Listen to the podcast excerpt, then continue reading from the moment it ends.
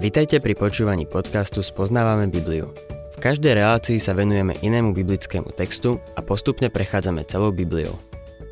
V dnešnom programe budeme rozoberať biblickú knihu Daniel.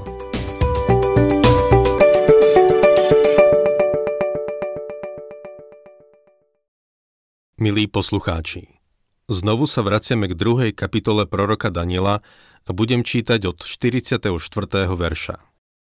Nebukadnesar videl vo svojom sne mohutnú sochu, ktorá bola z rôznych druhov kovov a predstavovala štyri veľké svetové mocnosti.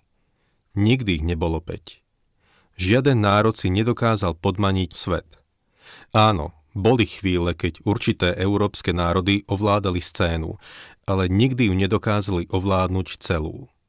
Veľká Británia vybudovala v istej dobe veľké impérium, ale nikdy skutočne neovládala svet ani Francúzsko, Španielsko už vôbec nie.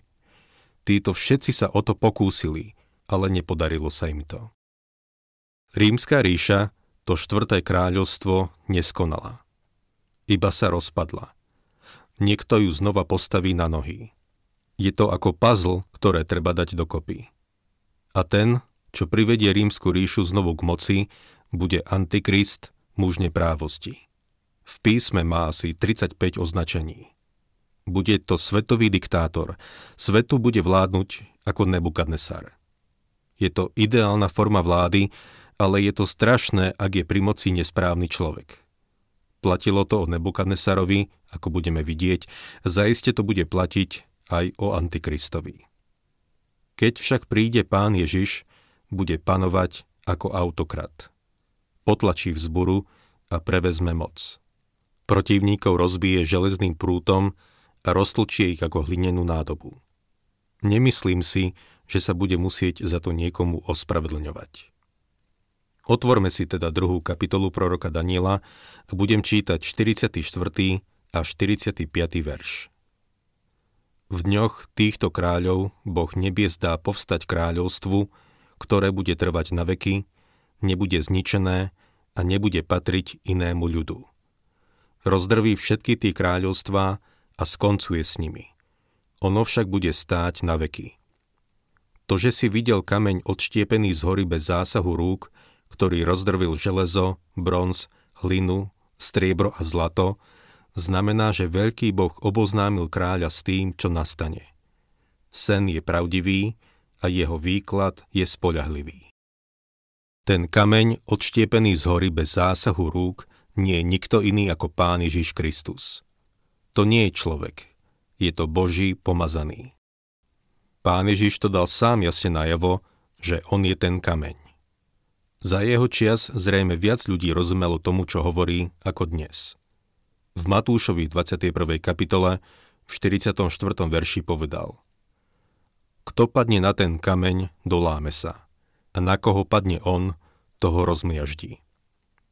On je ten kameň, živý kameň, ten základ. 1. Korintianom 3.11 Nik totiž nemôže položiť iný základ, než ten, ktorý je už položený a tým je Ježiš Kristus. Ak padneš na ten kameň, čiže ak na ňom spočinieš vo viere, dolámeš sa. Prídeš k nemu ako zlomený hriešnik, ktorý nemá čo ponúknuť. Spočinúť na ňom je veru nádherné. Kameň je jeden z mnohých biblických obrazov, ktorý poukazuje na Krista ako spasiteľa a ako súdcu. On je skala spásy. A takisto je skala súdu. Tieto verše v Danielovi hovoria o tom, keď príde na zem ako sudca, aby potlačil pozemskú vzboru proti Bohu. Odkaz je tu na Kristov druhý príchod na zem, čo je podrobne opísané v zjavení Jána v 19. kapitole od 11. po 21. verš. Jeho príchod bude rozhodujúci, katastrofický a skazonosný. Písmo to spomína znovu a znovu. Napríklad v Zachariášovi v 14. kapitole, v Joelovi 4. a 9. kapitole, ako aj v Izajášovi v 34. kapitole. Vystatovanie človeka, že vládne tejto zemi a nastoluje utópiu, skončí žalostným zničením tejto tzv. civilizácie. Pre nás je ťažké takto vôbec uvažovať. Žijeme vo svete, ktorý je odsúdený. Tento svet nie je na súdnom pojednávaní.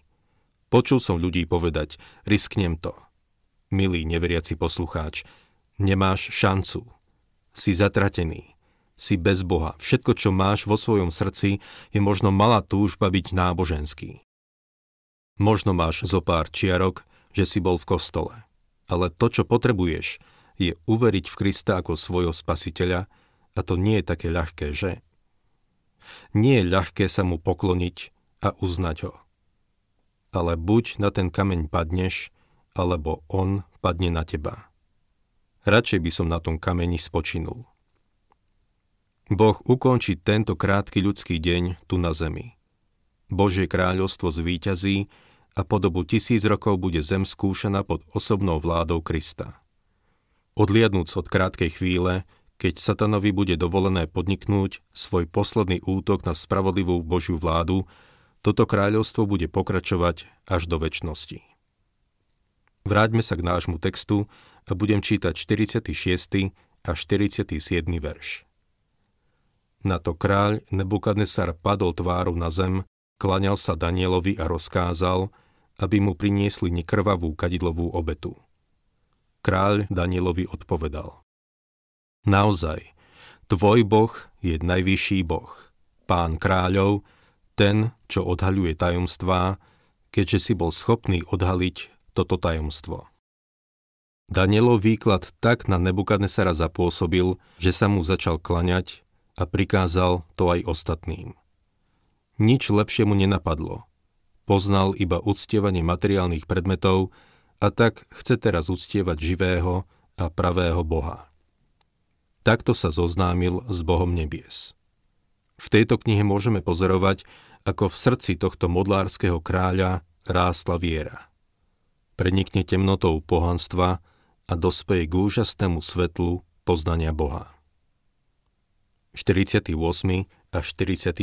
verš Potom kráľ Daniela povýšil, dal mu pre mnoho veľkých darov, ponechal mu vládu nad celou babylonskou provinciou a urobil ho hlavným predstaveným všetkých babylonských mudrcov. Daniel si od kráľa vyžiadal, aby do spravovania babylonskej provincie zaradil Šadracha, Mešacha a Abednega. Sám Daniel však ostal na kráľovskom dvore. Daniela Nebukadnesar povýšil a bohato odmenil. Ale on nezabudol na svojich hebrejských priateľov. Takisto dostali vysoké pozície v babylonskej vláde. Daniel, tento mladý chlapec, sa dostal na kráľovský dvor. Stal sa z neho sudca a takisto zastával miesto predsedu vlády. V celej tejto knihe budeme vidieť, že on bol ten, s kým sa Nebukadnesar hradil. Súdil ľud a takisto bol predsedom vlády v babylonskej ríši. Tým sa dostávame k tretej kapitole. V prvej kapitole sme videli odsúdenie pohanských zvykov, v druhej odsúdenie pohanskej filozofie a v tretej kapitole máme odsúdenie pohanskej pýchy. Budem čítať prvý a druhý verš. Kráľ Nebukadnesar dal zhotoviť zlatú sochu. Jej výška bola 60 lakťov, jej šírka 6 lakťov. Dal ju postaviť na rovine Dura v babylonskej provincii. Kráľ Nebukadnesar zvolal satrapov, predákov, veľmožov, členov rady, správcov pokladnice, sudcov, súdnych úradníkov a všetkých, čo majú moc v jednotlivých provinciách, aby prišli na slávnostné posvetenie sochy, ktorú dal postaviť. Kráľ Nebukadnesar dal zhotoviť zlatú sochu. Odhaľuje to okázalý prejav bohatstva a remeselníckej zručnosti, vďaka ktorým dokázali zotoviť takú pôsobivú sochu. Niektorí učenci sa domnievajú, že Nebukadnesar dal zotoviť túto sochu na pamiatku svojho otca Nabopolasara. Iní sú presvedčení o tom, že ju zotovil pre Bela, pohanského boha Babylonu. Pravdepodobnejšie je to, že ju zotovil na svoju pamiatku. Daniel predsa vyhlásil, že Nebukadnesar bol v jeho sne hlavou zo zlata. Namiesto toho, aby sa pred Bohom pokoril, vďaka svojmu snu ohromne spišnel a tak dal zotoviť sochu celú zo zlata, ktorá reprezentovala kráľovstvo, ktoré vybudoval. Socha merala 60 lakťov do výšky a 6 lakťov do šírky. Bola to celkom veľká socha. Jeden lakeť je približne 45 cm, čiže socha merala okolo 27 metrov. Babylon sa rozprestieral na planine. Bola to rovinatá krajina. Na vtedajšej pomery bol Babylon mestom mrakodrapov, ale vďaka svojej výške bolo túto sochu vidieť zďaleka. Rovina Dura bola niečo ako letisko. Bola to rozľahlá rovina, na ktorej sa mohli zhromaždiť zástupy ľudí a uctievať túto sochu. Uctievať vlastne kráľa. Slávnostného posvetenia sochy sa zúčastnili všetci vládni činitelia a úradníci. Pozvaná bola iba generalita a ich úlohou bolo potom tento projekt predať ľudu. Toto bol prvý krok v procese vymývania mozgov. Títo byrokrati predstavovali dôležitú spoločnosť. Čo tým vlastne Nebukadnesar sledoval, keď dal zotoviť túto sochu? Môžeme tu pozorovať tri veci. Zhotovenie tejto sochy je prejavom Nebukadnesarovej vzbory proti Bohu nebies, ktorý mu dal pánstvo nad svetom. Namiesto vďaky je to jasný akt vzbory. Po druhé, zhotovením tejto sochy, pričom mu evidentne išlo seba zboštenie, takisto dal najavo vystatovačnú píchu. Neskôr sa o to pokúšali rímsky cisári. A po tretie je zrejmé, že Nebukadnesar sa snažil o zjednocujúci prvok, ktorým by spojil kmene, jazyky a národy vo svojom kráľovstve pod jednu totalitnú vládu. Inými slovami sa pokúšal nastoliť svetové náboženstvo. Nebolo to nič iné ako zopakovanie babylonskej veže. Vytvoriť pre svet jedno náboženstvo. Veľa ľudí sa dnes pokúša o jedno svetové náboženstvo. Isté snahy v tomto smere pozorujem aj vo Svetovej rade cirkví. V snahe o dosiahnutie jedného svetového náboženstva úplne zabúdajú na Ježiša. Žiadnym týmto pokusom nejde o uctievanie jedného a pravého Boha. Naopak, stavajú sa proti nemu.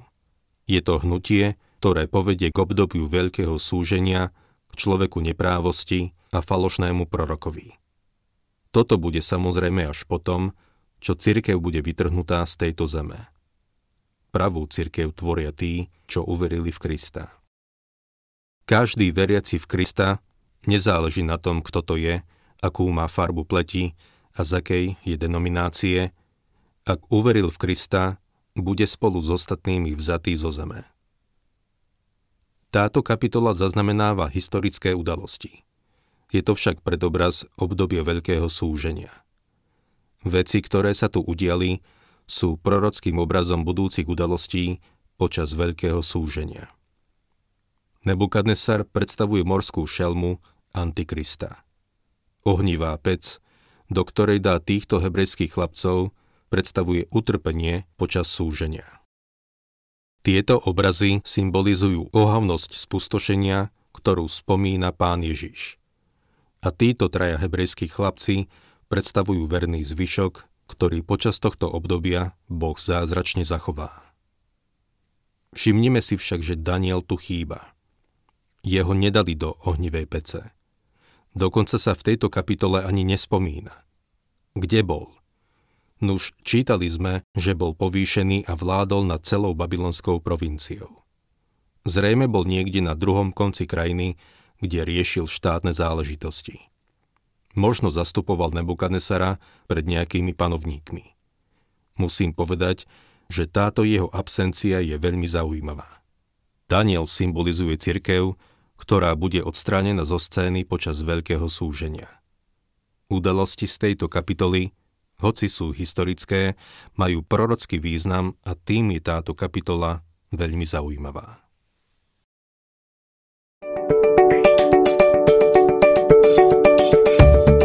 Ak sa vám páči program Spoznávame Bibliu, budeme radi, ak ho odporúčite svojim známym a dáte like, alebo nás začnete sledovať na facebookovej stránke Spoznávame Bibliu. A ak vás niečo oslovilo alebo zaujalo, Napíšte nám cez Facebook alebo na adresu spoznávame.bibliu zavinač gmail.com.